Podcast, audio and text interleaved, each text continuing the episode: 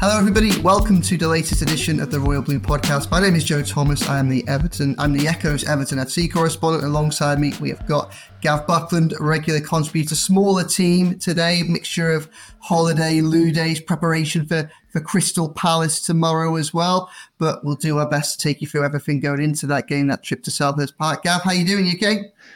Fine. I hope when you're talking about loo days, Joe, you're talking about days that are owed to people, not somebody who's not feeling too good, to be fair. Slightly startling. Yeah, well, I think for Chris Beasley, who was down at Mansfield on Tuesday night watching Seamus Coleman, Yusuf Chimiti and some of the other first-team squad in with the Under-21s to the Papa John's Trophy, I think it's richly deserved, to be fair. Absolutely. Before we go on, Joe, I think we can't let the moment pass though. Congratulating you on your award at the North West Football Awards early on this week.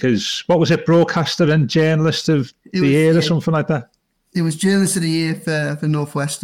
Thanks, Gav, I really appreciate it. Yeah, and that reflects enormously well on the great work that you've done, and also I think you agree that what the wider team at the Echo, and it just shows you once again that if you want the closest and best coverage of any football club, you go to the local press.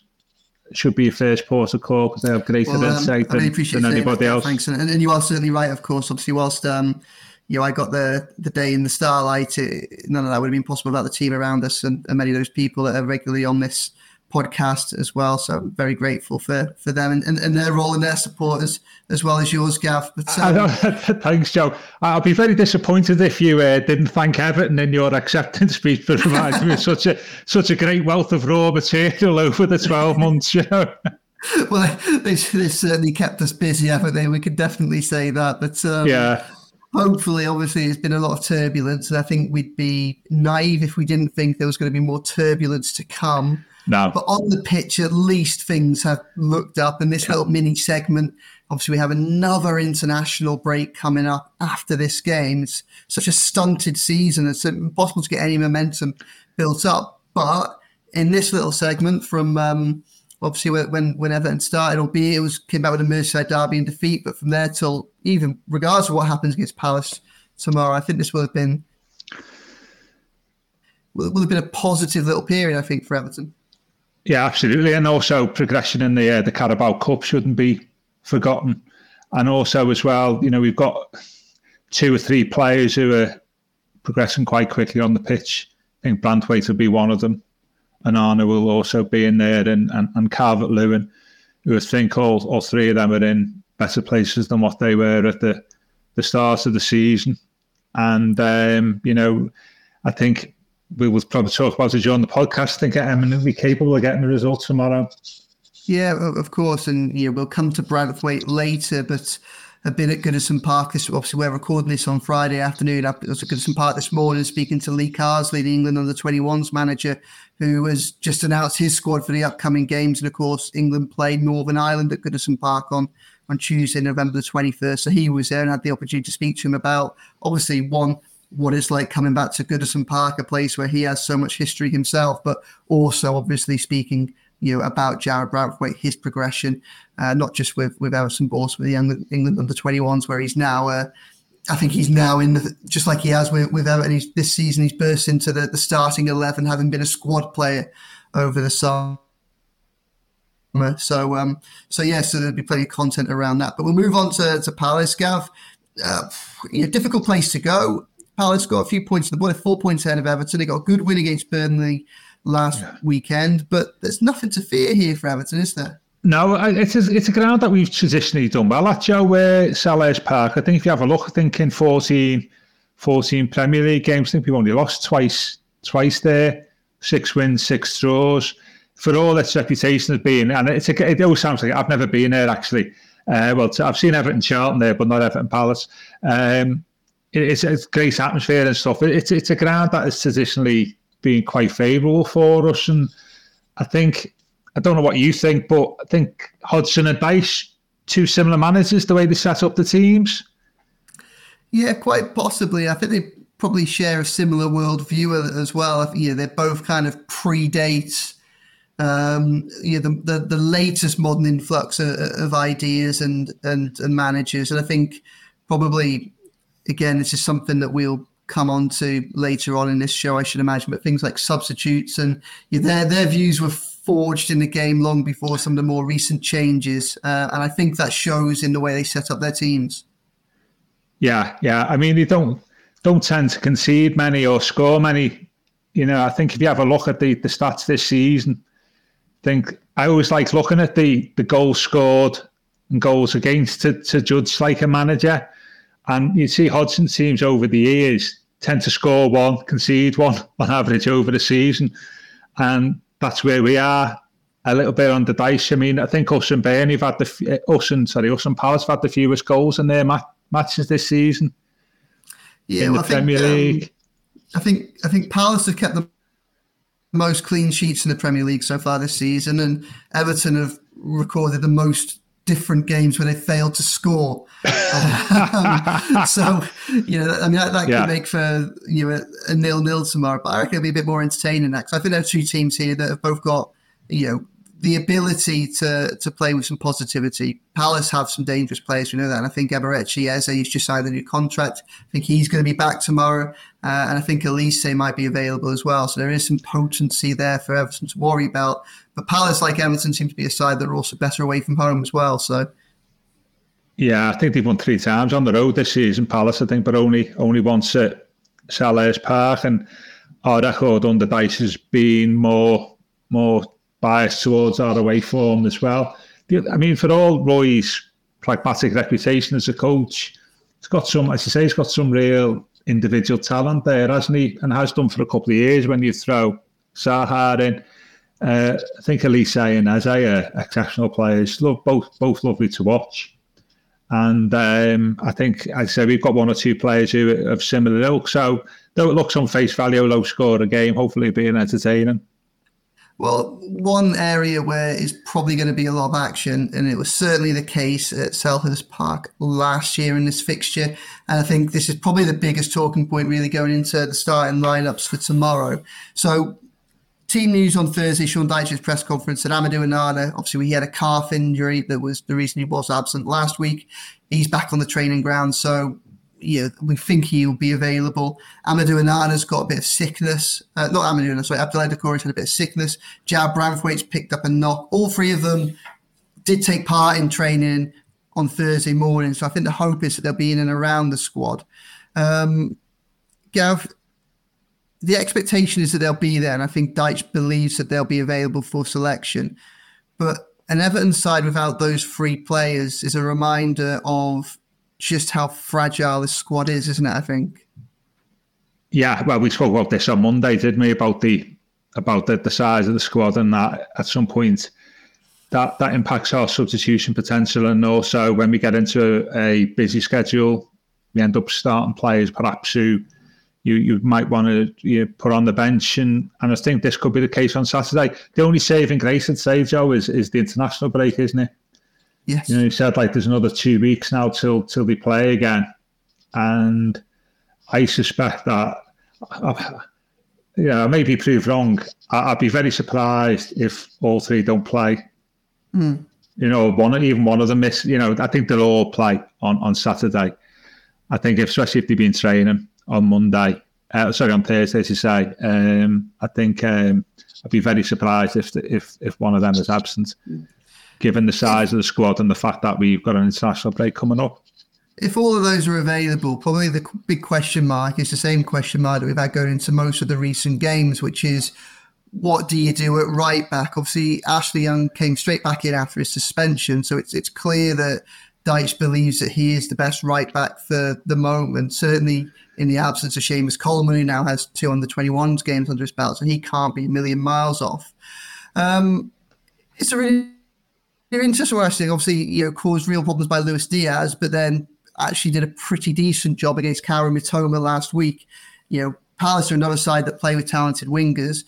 Would you be tempted to keep him, or would you be tempted to look at Nathan Patterson? It's an interesting one, this game, because I can remember from last season, it was a game that Jordan Ayew absolutely tore apart Mason Holgate, who played right back in that game. Yeah. Picked up the 2 yellow cards. got sent off, wasn't it? So, you know, again, it's a flashpoint. Well, this is a really incessant part of the pitch at the moment, isn't it? It's made even more complicated by Seamus's return during the week, isn't it, really? And I think the key word there, Joe, is for the moment. Mm. Is that what Dyche is just operating on, given our circumstances? He's just picking teams for the moment, and understandably so, without having regard to possibly putting players in to see them, you know, fulfil their potential to grow within the starting 11. I don't think he's got that luxury. And on that basis, he's picking Young as a senior pro who he can trust, rather than Patterson. And I think you'd all understand that. You may not agree with it, but you'd understand it. But I think Patterson is I think it's one of them big question marks at the club at the moment, because here you are as a player that we bought, I think he was 20 when we bought him, Scottish international potential. They only made, I think, only about 8 or 9 starts for Rangers in the Scottish Premier League. And we spent like £10-12 million on him in January 2022. And since then, I think he's only made 18 or 19 Premier League starts for Everton. So he's now 22. And he's probably made 25 league starts in his career. Mm. And, you know, when you talk about developing players, I still hear phrases around the parish. People say, oh, he needs to learn. He needs to learn off Seamus. He needs to learn off Young. He needs to, you know, develop. Well, he's 22. He's been a pro for 3 years. He's a Scotland international. When is he going to start? If he needs to develop, he needs to start now. It's a player we've invested quite a significant amount of money in. And we know funds are tightened. When's that going to happen? Is when I'm going to say, Joe, how do we treat that asset for to coin a, you know, current football phrase? You know, how do we do that? Well, the honest answer is I don't know. Sean Dyche often makes a big play of Patterson's youth whenever he's asked about him, or whenever with Patterson, with Branthwaite, and with Garner, and to a certain extent Amadou Onana, whenever they come up, and he often groups them together, almost talking about them as a core of young players that he perhaps sees as building the future around at Everton. And if we take that at face value, I think we can kind of understand where he might be coming from. You know, all these young lads that are 21, 22, 23. And I wonder if maybe, just like we're getting used to kind of some almost Sean Dyche-isms in his approach to, say, fitness. Like, I think over the course of the 10 months that he's been at Everton, we now have an understanding that there's a difference between what is probably the standard perception of somebody being match fit and Dyche fit. This came up so much last season. I wonder if we're in a situation where there's a standard perception of maturity for a Premier League footballer, and then there's a Dyche maturity. I get that. One. Because I get your point. Really, Ashley Young should largely be irrelevant to Nathan's development, because, you know, for all the experience that Ashley Young has, he doesn't bring anything to this Everton squad that Patterson didn't already have available to him. Since he's been there, Seamus Coleman has been there. Since he's been there, Leighton Baines has been there. And even before Sean Dyche was there, Ashley Cole was there. So he's had at least a year, and in some cases longer, with at the very least 2, sometimes 3 of, you know, the best fullbacks to have ever played in the Premier League, being there to kind of offer him some, you know, some guidance, some tutelage, and to explain the role. So in those conditions, there couldn't be any better conditions to thrive for someone like that. I guess on the flip side, what you'd say is there's probably 2 things. One is that, you know, and this is an even bigger factor for some of those younger players who aren't as developed as Patterson. Obviously, we saw Tom Cannon move on, and, you know, we also saw the likes of Stanley Mills and Lewis Warrington go out on loan rather than stay to, you know, boost a threadbare Premier League squad this season. It's obviously, this season is an extension of the last 2 campaigns, certainly the beginning, where there's a lot of pressure. There's pressure on every minute, pretty much. So therefore, he probably doesn't want to take as as many risks. And then the other thing with Patterson is he's also been unfortunate with injuries. And I think that we probably would have seen a very different scenario play out had he not got injured. It was probably 2 or 3 months into last season. He started at right back under Lampard and he played well. If you remember, I think the game that we all thought was the game that clicked for Patterson or thought, okay, maybe he can do this, was the derby, the 0-0 derby, where he played really well against Mo Salah. Or he might not be, I'm not sure which wing Mo Salah was on, but obviously Liverpool have an abundance of wonderful wide players. He played really, really well in that game. And it came, the derby came after, if I remember rightly, the Leeds away game, which is when Lampard moved from a back five to a back four. And whilst you could see that there was less protection for Patterson and sometimes Everton got exposed as a result of that, he seemed to manage that change in formation reasonably well. And then he got injured and then that just took him out. And then he came back into the squad and then he got another injury, which meant that he was unavailable over the new year. And I think that's just part of the problem for Patterson. He's just, it's not, I don't think it would quite be fair to say that it's Dyche alone that's perhaps stunting his, the top tier of his development. He's also had opportunities and had the misfortune to have them taken away from him just as he's gathering momentum by injury. Yeah, I get all that. I think what my point is here, it's more about the future is, you've seen this with quite a few players over the years, is there's just potential, a young player who needs to learn the game. And before you know it, they're 24, 25. And they've actually done not a lot for lots of different reasons. And given the amount of money that we've invested in Patterson, is nearly 2 years into his Everton's career and still no sign of a permanent berth at right back, as I say, which may be even more complicated when Seamus, returns. Is, we don't want Patterson falling into that trap. He needs to assert himself, doesn't he? And make that place his own. And I think the difference between him and Arna and Garner is they probably professionally in their career have played more games and and then Arna, certainly at a high level, I know Patterson's played for Scotland, but and Arna's, as he likes to want to remind us, has played with better players than what he has done at Everton. Their paths have been far more straightforward, haven't they? But and also going back to what we said on Monday, they've got less competition in midfield, so Patterson's probably one of three people looking for the right back spot at the moment, isn't it? Which doesn't help. So there is differences, I think, when Dyche says Patterson and Arna Garner. I think there's a difference between Patterson and the other two, and I just don't want to see him wasted. I don't want to see his career just being stunted because of different circumstances when we've invested a lot of money, and that's what I'm seeing at the moment. I'm just seeing a player who just perennially referred to as somebody who needs to learn off people at the club when he's been there for 2 years and he's had a lot of people to learn from, as you say.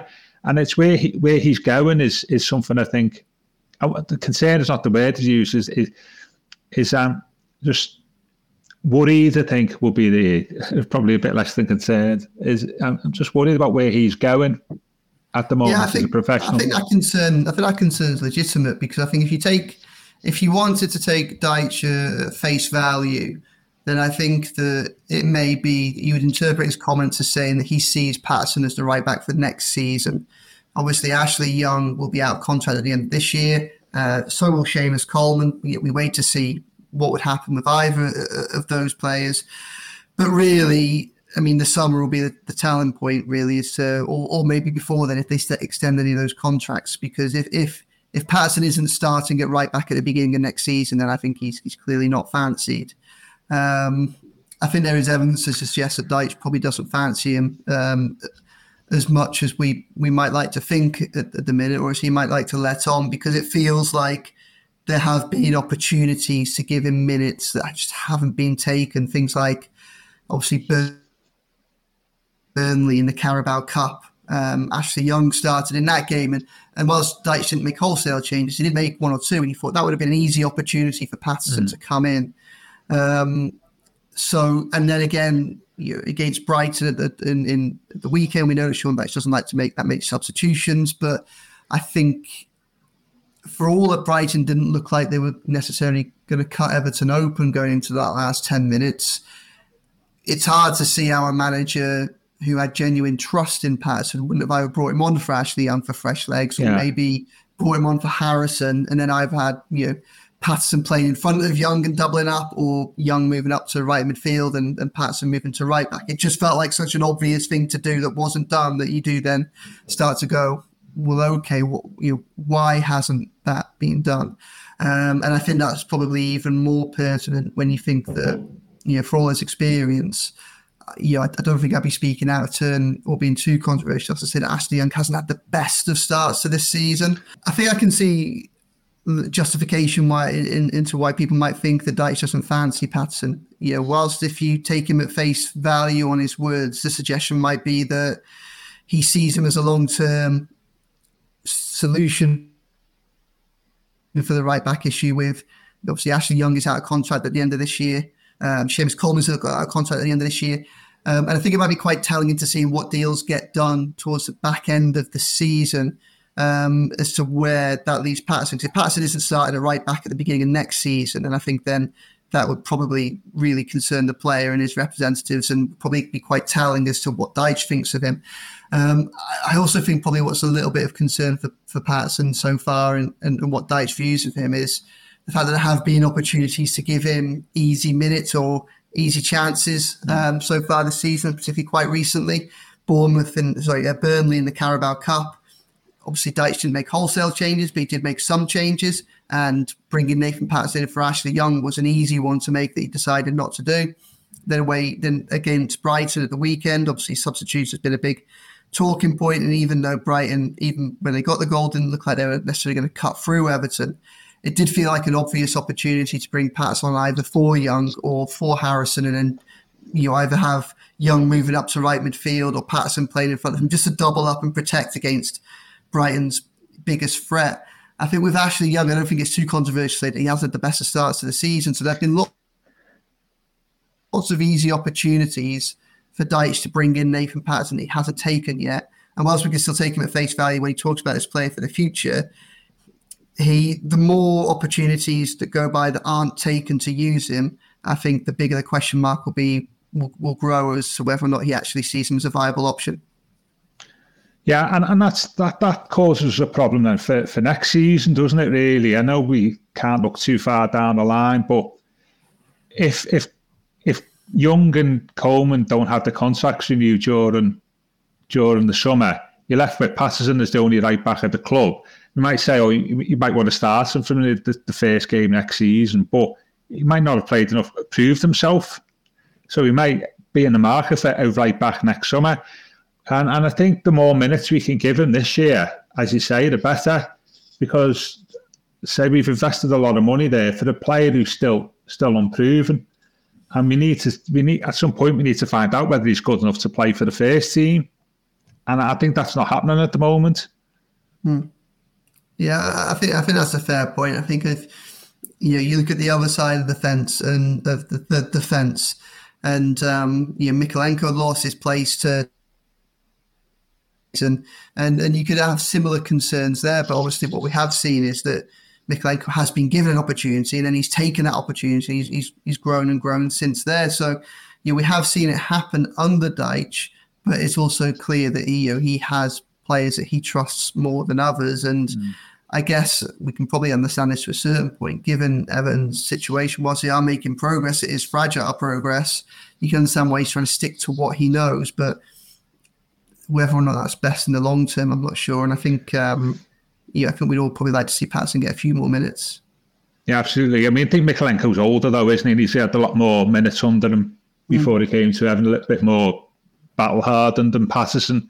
So you could see why he's, Dyche's far more trustworthy of Mykolenko. And I just think it's an area of the pitch and somebody that we just need to keep an eye on between now and the rest of, for the rest of the campaign, because it may cause us an issue next season. Yeah, Gav, how, moving back to the game, how important do you think this game is? On Monday, we spoke a lot about viewing Everton's results within the wider context of the season. Now, obviously, we're coming up to the third international break now. The first one, Everton hadn't got a win, and you know they drew the last game against Sheffield United thanks to Jordan Pickford's late heroics, but it was a difficult international break that was, knowing that it was only those late saves that stopped Everton from having lost every game going into it. You had the second international break that came along, and that was a must-win game against Bournemouth, and Everton did go and do it, so everything felt relatively positive. What do you think the importance of this win is tomorrow? Do you think that even if, providing the manner of it isn't absolutely appalling, do you think that there is reason to be positive for Everton over this international break, even if they were to lose tomorrow? Yeah, because I think whatever happens tomorrow, and you know, hopefully I'm proven right. So I'm not sure whether it's going to be, you know, if we get beat, it's going to be a heavy defeat where you're really concerned about it. And I think whatever, regardless of the results, I think it's been progress, you know, since the last international break. That's been reflected in, you know, a couple of good performances. Even the derby, we were competitive, and also as well, I think the good thing for me is defensively we've been really sound over the last 4 or 5 games, both in league and cup. I think the only goals we've conceded is the penalty at Anfield, a goal at Anfield when we were chasing the game, and you know, last kick of the game virtually, wasn't it? And the fluke against Brighton. So I think, as well as the results, it's the defensive solidity. For all the criticism Young has got, on occasions we have looked really solid at the back. You know, you talk about Sean Dyche fitness. We're talking about Sean Dyche defence there, aren't we? Really, and I think that yeah. If you've got a really tight defence, you're probably going to be okay during the league campaign. And I think that's what we've got at the moment. But certainly the two centre-halves and at left-back, we've got that. Yeah. And obviously with Dominic Calvert-Lewin having maintained his fitness for such a long run of games, that's something that we haven't seen for quite a while. That means that Everton in a situation where, you know, if they've got a solid defence, they are actually in a position where one goal can win it. It's not having to score 2 or 3 to get 3 points every game, like it has been at various other points over the past 18 months. You know, Dominic Calvert-Lewin, you just can't put a price really on him being available up at the top, can you? No, and he gives us an outlet, and he scores goals. And I think just good for morale, isn't it? good for the morale of supporters. He's a fan's favourite, isn't he? And I think that regardless, you know, what I feel about Calvert-Lewin, I like him, but I think he is people do tend to overestimate him. He is good. He's good for morale. It does gives us an outlet. I think Palace is the type of team. Got 5 Premier League goals against Palace, by the way, which is a joint highest against any side. So it's a team that he likes scoring against, like West Ham the other week, and he scored there. So I think he'll have opportunities tomorrow, and I think he. That's another plus. Yeah, I said at the start, that's one of the plus points we've had of the over the last 5 or 6 games. His appearance, not just his appearance and performance, but his fitness really is. You know, don't want to sort of put the mockers on him, but he has looked as fit as what he's done since the early days of Carlo, to be honest with you, and that must be good for him mentally as well. We've spoken about his mentals. You know, he's spoken about his mental issues himself, hasn't he, Dominic, in terms of the pressure that being injured causes you, and I think that can only be good for him from that angle. Yeah, absolutely. It's some interesting kind of parallels to this game compared to, parallels is the wrong word, but it was Crystal Palace away last season when Calvert-Lewin came back from his latest injury concern, and things started to look quite optimistic because he played well in that game, didn't score, but really added a threat that hadn't been in the games before. And it was also James Garner's first start for Everton in the Premier League after his stunted beginning to his Everton career as well. And obviously he's gone on from strength to strength. Another player that's gone on from strength to strength, certainly over the course of this year, obviously partly on loan at the PSV Eindhoven, is Jarrad Branthwaite.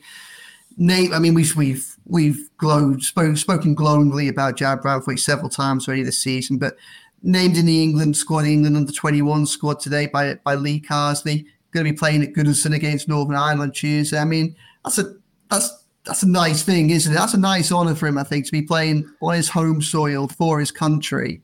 That should be a big moment for his career, I think, shouldn't it? Oh, yeah. Yeah, and it's good for Everton. Now, we'll be looking about... Can't think of many Everton players who played for England at Goodison at any level. I'll be looking at that. I know Ray Wilson did in the 60s, and that's good. It'd be interesting to see tomorrow, seeing the Palace centre-half as Mark Gay. Tomorrow, now he is in the England squad, isn't he? Yeah, he's in the senior squad. He's squad, yeah. It'd be interesting to compare those two tomorrow. But, you know, we've spoken, and quite rightly so, at length about Branthwaite, and I think not only his what he's brought to the team as an individual, but I think Mykolenko's progress is not uncoincidental to Branthwaite coming in. And also Tarkowski looks a better centre-half, even though he's the senior player. He looks a better centre-half. And I think a good sort of barometer of Branthwaite's importance is the two Brighton games, the one last week and the one in January, where in January Evan Ferguson ran riot, didn't he? Scored and looked like that hit the post. And on Saturday, he got taken off after, 65 minutes, something like that. And even though we give Branthwaite out some awkward moments, you're going to get that. I think if you're a centre-half and you're playing a team like Brighton and their centre-forward's being taken off because they haven't scored after 65 minutes, you must be thinking to yourself, I've done a decent job here. And I think Tarkowski would have been saying the same. And I say that's only testimony to our far much improved defensive performances over the last 6 or 7 weeks. Yeah, and as I said earlier, I was speaking to Lee Carsley about Jarrad Branthwaite earlier, and he was glowing in his praise, not just for his ability and his development on the pitch, but also his maturity off the pitch. Obviously, Branthwaite was part of that under-21 squad that won the European Championships in the summer, but he wasn't a starting player. He was a squad player, and we all know that. Be difficult for players to going to being part of tournament squads but not getting many minutes on the pitch. But Carsley said he handled himself really, really well and obviously laid the platform for the good start to the season he's had with Everton and also the growth into the starting 11 of the England under-21s now that Levi Colwell has moved up into the senior side as well. So that's a real positive. Gav, I'll finish on one more talking point from this week. I'm not sure if you saw Sean Dyche talking to beIN Sports earlier on this week, but about Dele Alli and the role that Dele seems to be playing in the dressing room in helping to perhaps interpret and explain some of Dyche's tactics. I thought that was really fascinating, to be perfectly honest. Dyche there explaining how Dele managed to step in to help clear up a misunderstanding really between some of the players and Dyche over what their different terms of directness mean, what Dyche directness means in comparison to what they believed in. And again, it's almost like we're in a completely different. It's almost like Dyche is speaking a different language to everyone else. But having Dele there as an interpreter was something I wasn't expecting. I didn't see it, but I've heard about it. It's one of the more unexpected developments, you would say. But I think it's good though that he's keeping Dele involved, isn't it? And I was quite fascinated by that. In that, one thing about Dele Alli is he's got enormous football intelligence, hasn't he? That just comes across when he was on the pitch, and I know he's still got hopefully. Lots left in his career once he gets, back to fitness and stuff, and it's good for him, isn't it? It's just to get involved, Dele Alli, and perhaps as a pointer towards what he's going to do in the future, because he's got like a level of intelligence on the pitch that I've not seen many English players have over the last sort of 10 or 20 years. Dele Alli, and there is the type of intelligence that can transmit itself quite easily to the coaching side of it. But he's got plenty of mileage left as a footballer, and on a personal level, may not be at Everton, but wish him all the best, because at his best for Spurs, he was a tremendous player. Yeah, I mean, it really is interesting because he's a player that it's easy to forget. He's played in a World Cup semi-final and a Champions League final, so yeah, he has a depth of footballing experience that you know, very, very few other people have in that squad. Obviously, Ashley Young is someone that has played, progressed in tournaments with England and with club sides as well. But there aren't many others that can go anywhere near claiming that depth of knowledge and experience. So I thought it was just quite interesting and challenging some perceptions again around Dele. The fact that, you know, it's clear that he's very engaged in what's going on, despite not being able to affect matters on the pitch or on the training pitch. And, you know, that relationship between him and Dyche is a testament to them both, in fairness, I think. Yeah, and I say it's good for Dele in terms of his well-being to be involved. And while he's here, you've got to make the most of him, haven't you? Whether he's playing or not. And I think that's a pretty positive way of making use of his ability in a rather unexpected way. And who knows, you may see him playing for Everton at some point during the season, you know, contracts permitting. I don't know, just quickly, Joe, what's the latest? Anything? There's been talk about Everton renegotiating, trying to renegotiate the deal. Has any been progress on that? Or is there no progress on that. I think there's a line of communication between Everton and Tottenham on the matter, but I think they're currently in a holding position really where the depth of any talks they're only going to reach any depth on it once Dele gets close to match fitness. Yeah. And I think the reality is that he's still some way away from that. You know, I think he's still weeks and weeks away from that. So perhaps once we see him joining back up with the first team squad and being at that point, then I think the conversation will go from, you know, who do we contact to, right, let's see if we can hammer something out. But yeah, as of yet, I think there is an intent to try and wangle a deal if one can be done. But they haven't got to specifics yet, so. Yeah, I hope they do. I'd like to see Dele given a good run of the team because, as I say, it would be a real shame if his progress was to be prohibited by Everton's financial situation, given all that's gone on. And you would hope that, you know, Spurs would be able to see that themselves as well. You know, Everton aren't going to be competing against Spurs for anything, you know, or unlikely to be competing against Spurs for anything this season. But obviously Dele is a player who has a great legacy at Spurs as well. So you'd like to think that everybody would be willing to move towards a situation that could be most beneficial for the player there. Yeah, I agree. Yeah. Brilliant. Right, well, we'll wrap it up there, Gav. But obviously one thing we've got to do before we leave is predictions. So I'll let you go first. Crystal Palace away, what's the score going to be? Well, I give me clue about talking about Hudson's and Dyche's goals for and against this season, didn't I? I'm going to go with the normal bottle job of 1-1. When in doubt, always say 1-1, I think, is my guide to getting scorelines wrong. That's it. Well, I mean, I'm going to go similar with you, and I think this has got 0-0 written all over it. And, you know, a point at Selhurst Park wouldn't be the worst thing in the world. No. Burnley and Bournemouth have very difficult fixtures this weekend. So, I mean, this is another good opportunity to try and increase the gap between Everton and them. I think we'd all like it to be a little bit bigger than it currently is, and for Everton to have a few more points on the board. But at the moment, I think when you look at things in a wider context, I think it's this last phase of football between international breaks has been a pretty positive one for Everton. I think a lot would have to go wrong on Saturday for the overwhelming conclusion of all that to be its turn to a negative one. Brilliant. Right, well, thanks very much for joining us, everyone. We've been the Royal Blue Podcast, and we'll be back with you at the beginning of next week to talk about all things Crystal Palace. Hopefully, another 3 points on the road. You've been listening to the Royal Blue Podcast from the Liverpool Echo.